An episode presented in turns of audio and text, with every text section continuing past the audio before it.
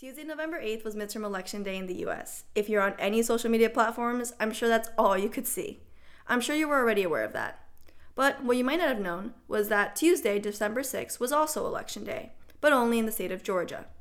All 435 seats of the House of Representatives was up for grabs in this re-election, along with one third of the Senate. There were several gubernatorial races and state legislature races as well happening at the state level.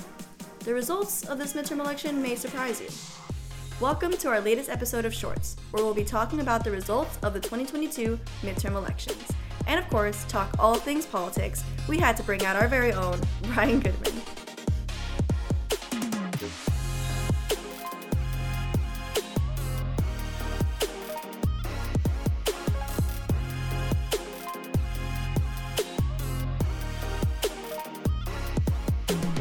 So, welcome, Brian. Thanks for having me back. This is incredible. I can't believe we're at the end of the semester already. Um, also, like that we're still talking about elections. We just love elections here at Shorts, don't we? Unfortunately, they consume everything I do at this point for the Yeah. past month. All right, so let's just get started. Um, we want to be mindful of those who may not even have known about election. So, give us an overview of what were the like outcomes of this midterm election and what made them so special. Yeah, so in the House of Representatives, like we talked about earlier, all 435 seats are up for reelection. Uh, historically, the president's party that is in power loses seats in the House of Representatives, and that's exactly what happened in this situation. Democrats lost, I'd say, about 10 seats, maybe, uh, according to rough estimates. Um, which was able to give Republicans a majority for the, in the House for the first time since 2018. And though their majority is very slim, it has positioned Republican leader Kevin McCarthy to become the next Speaker of the House. But he's already seeing an uphill battle on the way to win that speakership vote simply because of how diverse the political positions of his caucus are. And he can only afford to lose four votes. Okay. So, is the outcome of this midterm election special in this? Because you said that it's normal for opposing party of the president end up winning the midterms. Yeah. So that wasn't the surprise. Is the surprise just how narrow the results ended up being? Yeah, definitely. I think you, some could make the argument that the economic conditions that we're currently under are on par to what we were seeing in 2010 with those midterms when Democrats lost 60 something seats in the House. Uh, but apparently, with 8% inflation, uh, we're only able to pick up about 10, maybe a dozen, close to 15 at most seats. I don't know the exact numbers in front of me, but it was nowhere near the red wave or red tsunami that some had predicted was going to happen. Okay, so I want to unpack that a bit because I've had a lot of people say, "Well, what is this big red wave everyone was talking about?" I think that term, especially to us, like we know what that is, and it's been thrown around a lot. But to those that don't know what the red wave is or what it was supposed to be, can you explain a little bit of what? yeah, so essentially, it's just like a, a political metaphor, essentially. Um, red being the color traditionally kind of assigned to the Republican Party, and Democrats being blue. So picture like a wave of either Republican voters or elected officials coming into office during these midterm elections as a result of kind of a check on President Biden's first two years in office. So let's a little bit dive deeper into like the actual results now that we know like the overall aspect. Yeah. So let's talk about the House. Um, I think those of you who have been on shorts for a while, I think we've discussed what the House does, what the Senate does. But if you can briefly explain what the House does, what the Senate does, and why the outcome of this midterm impacted them and why they're so important, I think our listeners would like to know. Yeah, so the House of Representatives has the sole power to impeach a president, executive official, any judges in federal office. Um, so that's really important. That was kind of one of the big things that Republicans did run on, whether it be to impeach the president himself or other members of his cabinet, uh, the DHS secretary, um, Merrick Garland, I mean, even the vice president. That seemed to be one of the big things that they ran on. And alongside with that, the House has a lot of oversight power through their committees. Uh, the Senate does as well, but with the House, there's more members and I believe there's more committees as well. So they have a varying scope of oversight or just general committee powers. And additionally, any bills that have to do with like finances or money appropriations, things like that, I believe have to originate in the House of Representatives. So when it comes to funding the government in general, the military, any real legislative action that President Biden wants to advance as part of his agenda, he's now going to have to do so through a Republican House of Representatives. So, uh, t- trying to go back to like probably the beginning of the conversation, we talked about how it's very normal for the part, the opposing party of the current sitting president to win in the midterms, and we've seen that they win by a lot. So, I mean, without going into too too much detail, because that would have to be another episode, and I'm pretty sure there are a lot of media outlets that have even tried to get political analysts to like figure out what exactly happened. But to all our listeners, what happened? like why was the major why was the margin so low and you know because we knew that we were gonna expect some roadblocks right um, as we as you mentioned before with inflation with the economy um, there was a lot you know just the political climate being so polarized yet we ended up coming out strong in some of these states i know you're going to talk about your homeboy fetterman in pennsylvania um, and i'll let you do that Yeah. but you know just what exactly happened Yeah. why like, so why? I'll start with some historical background. Okay. So in 1934, no Democratic senators lost re-election, but since 1934, every single president, whether they're a Democrat or a Republican, has seen at least one senator from their party lose re-election in every single midterm cycle since 1934. The Democrats didn't lose a single Senate seat this cycle. wow So, for the first time in almost a hundred years, has an incumbent president's party not only not lost a Senate seat, but expanded their Senate majority. And that's exactly what happened with John Fetterman in Pennsylvania. He ended up becoming the Democrats' 51st Senate seat by flipping Pennsylvania, um, who the seat is currently held by retiring Republican Senator Pat Toomey, and it will now be represented by incoming Senator John Fetterman. Gotcha. Okay. So that's a big that's a big thing. We ended up not losing any seats and we ended up actually like gaining some. Yes, we Okay. gained one seat in the Senate, which gives Democrats a 51 seat majority, meaning that they do not have to abide by their power sharing agreement with the Republican Party anymore. They don't need Kamala Harris there as often to break ties, and they mm-hmm. will have majorities on all of the committees now, mm-hmm. which allows for their pro- the whatever work they're doing to operate a lot more smoothly, and they wouldn't have to face roadblocks from tied votes on committees. Okay. You explained what the House does and why it's important for like what they do. Yeah. Let's talk about the Senate and why it was so important for us. a uh, slim margin. And by we, uh, full disclosure, if you haven't noticed already, I am a Democrat, and I believe Democrat, Selena is yeah. as well. So take that with a grain of salt. Um, we're obviously still going to try to just tell it how it is, but when we say we, it's because that's the party we're registered with. Yes. So so yeah, getting back to the Senate. Um, so I know I talked about how the House has the power for impeachment, Mm-hmm. and the Senate serves as the jury for impeachment. okay. And in cases where there is an impeachment, the Chief Justice of the Supreme Court presides over it, um, kind of as a judge, but in a non traditional fashion. And all 100 senators serve as the jury. And in order to convict a president, you need to get two thirds of the Senate, which is 67, to vote to convict. That's, Gotcha. Okay. yeah. Okay. And then some other things with the Senate that are really important are judicial vacancies. Uh, if a Supreme Court justice dies, retires, resigns, anything like that, without the Senate, it's going to be even more difficult for President Biden to appoint a new Supreme Court justice. We saw that in 2016 after Antonin Scalia died. Obama tried to nominate Merrick Garland Yeah. and that was in February, and the Republicans in the Senate said it was too close to an election year to do that.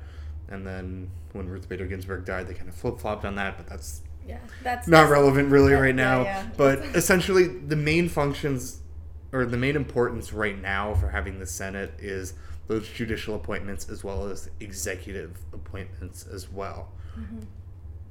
Gotcha. And obviously, as everyone knows, you guys can feel free to check out our Supreme Court episode. I think it was our first episode of Shorts. Um, I think Brian there talks a little bit more about what the Supreme Court does, a couple of cases as examples. So let's then talk about why there was an election on Tuesday. Uh, at the time of recording, this is Thursday, December 8th. And two days ago was the runoff election in Georgia. Yes. So before we start feeling about everything, let's er, take a step back. What is a runoff? Why does it happen? Yeah, why do we have to have an election in December when election day is on is in November? So, by Georgia law in their state, uh, the Constitution delegates matters of elections to each state. Uh, there's an interesting case right now. The oral arguments were actually held yesterday at the Supreme Court in Moore v. Harper, which has to do with independent state legislature theory and who really controls the election procedures and laws in each state. But for the time being, the state of Georgia has a law that requires any statewide candidate, or maybe even any candidate, I'm not exactly sure, but you have to get 50% plus one in order to be elected. And if you don't, the election will go to a runoff with the top two vote getters. We saw this happen in 2020 with both Senate elections, and Jon Ossoff and Raphael Warnock were both victorious in those elections. Mm-hmm. And since Warnock was only filling in for two years of a full term, he had to run again this year for a full term, which he did in November, but he was unsuccessful in getting that 50% plus one result against Herschel Walker, which forced them into a runoff where Raphael Warnock did end up winning. Do you have any like assumptions? And again, this Brian is not an expert. There isn't really any data behind it, but just curious to have an open dialogue and mm-hmm. maybe spur some interest of people who are listening. Like, this is deja vu. Is this gonna happen again? Like, do you think? What is it about Georgia? Um, I think this just raises a lot of questions. Yeah, I mean, it's really interesting that Georgia does this, um, this kind of runoff when you compare it to the state of Alaska. They have more of an instant runoff system through ranked choice voting.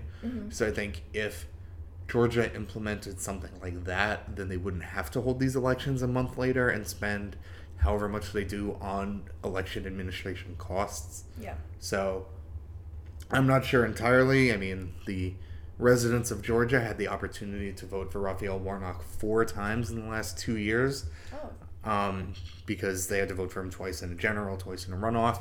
But they will get a break from that for now until 2028 since he just won a full term in the Senate. Okay.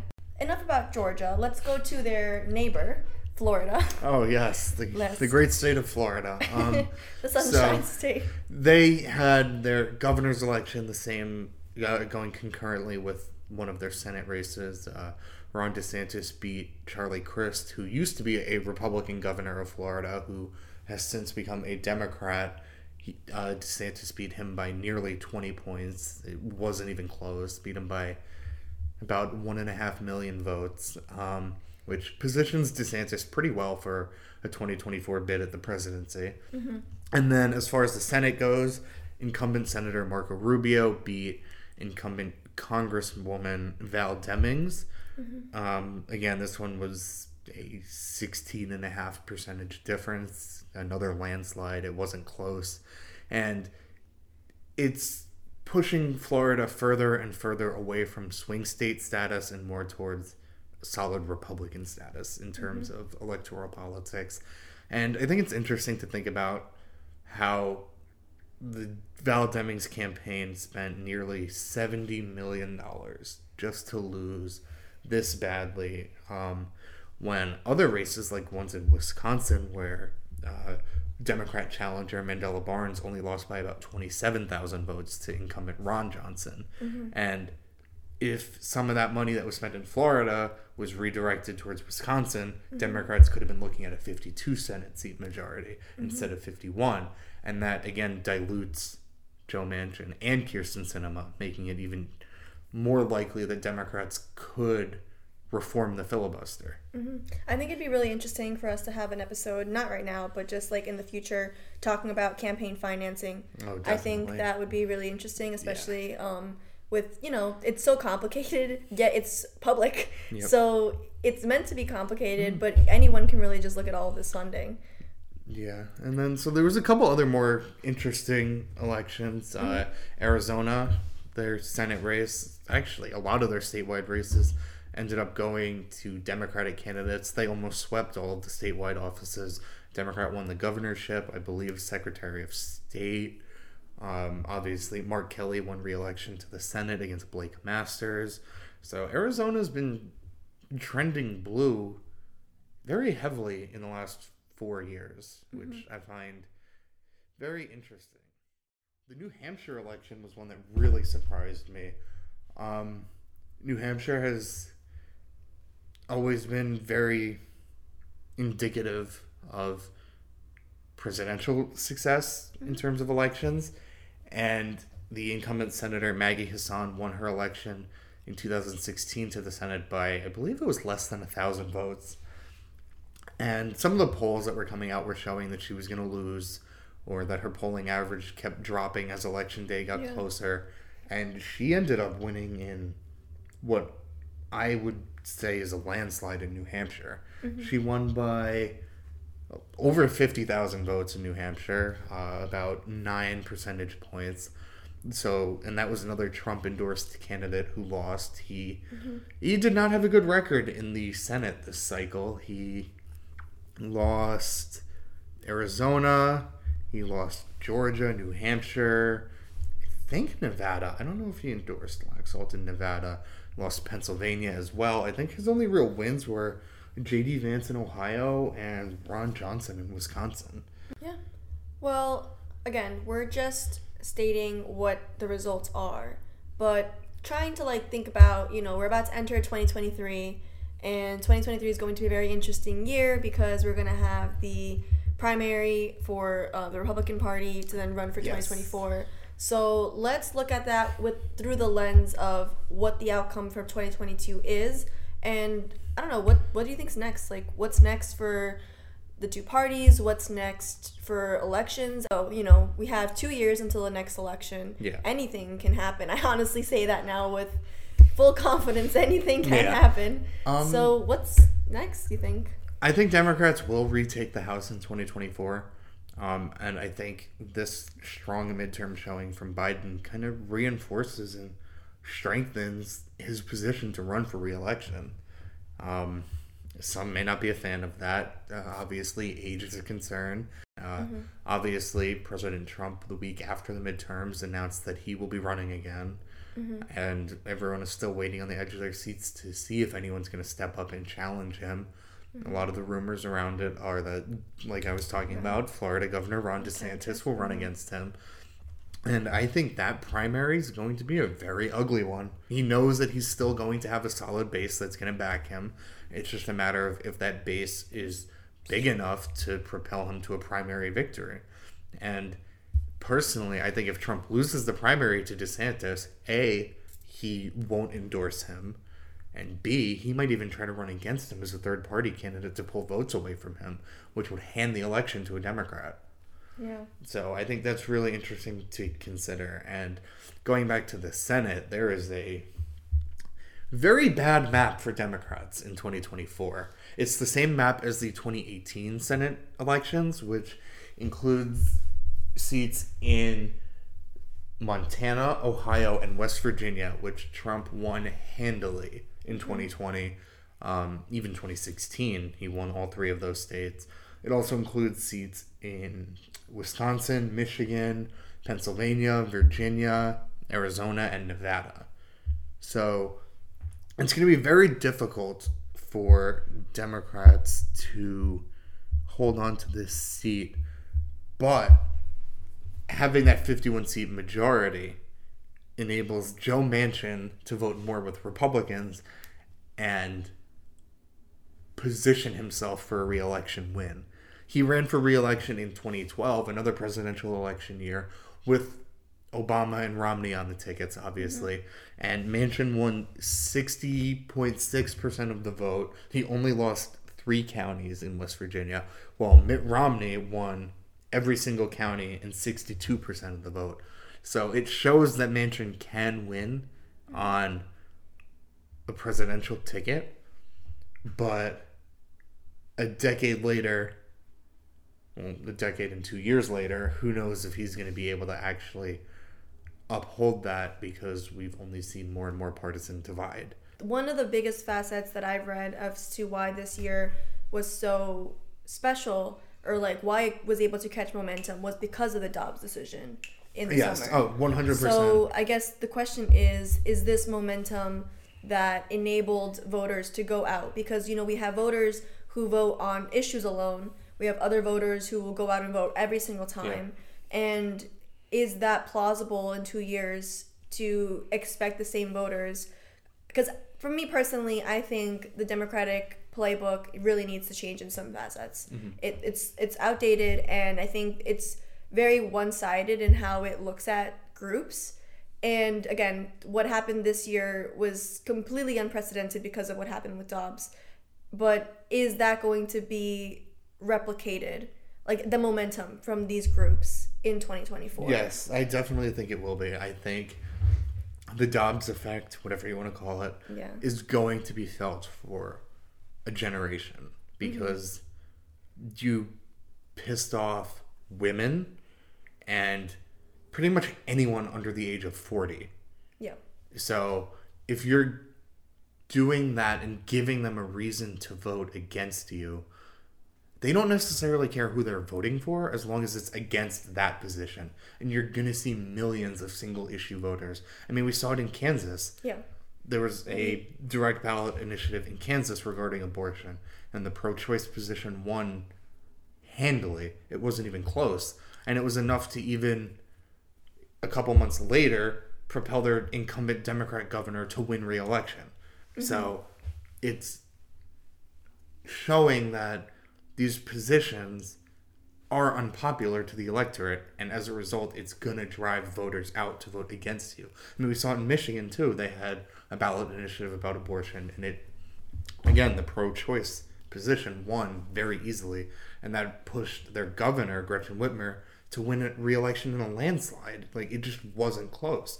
And Democratic candidate Josh Shapiro of Pennsylvania running for governor also used the issue of Dobbs as another motivating factor of his candidacy, and it was able to push him to a landslide victory. But I think it's a little different with Pennsylvania. They had say- Mm-hmm. a very poor candidate there. Um, he, Well, I was gonna say, weren't the issues in Pennsylvania really not focused on women, but more focused on because you know John Fetterman. I think one some of the thing that I heard about him was that he was running on issues like you know bringing back unions. oh yes, you he, know, he was- Pennsylvania's a very big union, industrial, blue collar state. Mm-hmm. So that's definitely one of the main issues there. But Mm-hmm. I think when you compound that with the Dobbs decision, it's only going to propel them even further across the finish line. And again, like I was saying, with the poor candidate quality, Mm-hmm. Yeah. um, at least for governor, um, I think his name was Doug Mastriano. He was at the Capitol on January 6th, uh, and some photos of him dressed in like Confederate uh, Army uniforms came out before the election as well. So obviously, that's not going to bode well, bode well with voters, and that put Josh Shapiro in an incredible position for victory. And I think this is just the beginning for his political career, and I think he's going to at some point take a step onto the national stage along with the Michigan governor. Mm-hmm. Well, thanks, Brian. I think your line, this is just the beginning, that's how I want to end it. Because I think there's no better line to say than this is the outcome of the 2022 midterm. It's December 2022, on to 2023. Only time will tell what's going to happen with this political It's climate. But you very interesting. but you best believe that here on Shorts, we will continue our mission in making sure that we inform every single one of our listeners on what's going on on all things policy and politics. And we just want to personally thank you for listening to us throughout the past couple of months. If you've been listening to Do Good Well since its inception, we see you, we thank you, and um, this is really sad. It's our last episode together. You know. I'm gonna insert some crying sounds in this. Um, but yeah, again, I'm gonna reiterate: we are looking for people to step up and participate in the short subsidiary series and or do good well. If you are interested in applying, please send a resume or a cover letter on what you are hoping to gain from this experience. You don't need to have any skills in uh, designing or in uh, um, podcast editing. We are willing to teach you if you're willing to learn. So, um, with that, I'm gonna say this is the last time you'll be hearing from Brian and I. Brian, do you have any words? Um, I just want to thank everyone that's spent the time listening to us talk about random political stuff that we thought was important to Yeah. share with everyone. We upgraded from the bar to Yes. an actual podcast. you can make it happen. and I hope whoever takes over um, in the future, I wish them nothing but success. And obviously, we're here to help them if they need it. And I can't wait to see what kinds of things that they come up with and develop for this. yeah. Again, this podcast is for you all. This podcast is made from you all. So, you know, this is this podcast is as much yours as it is ours.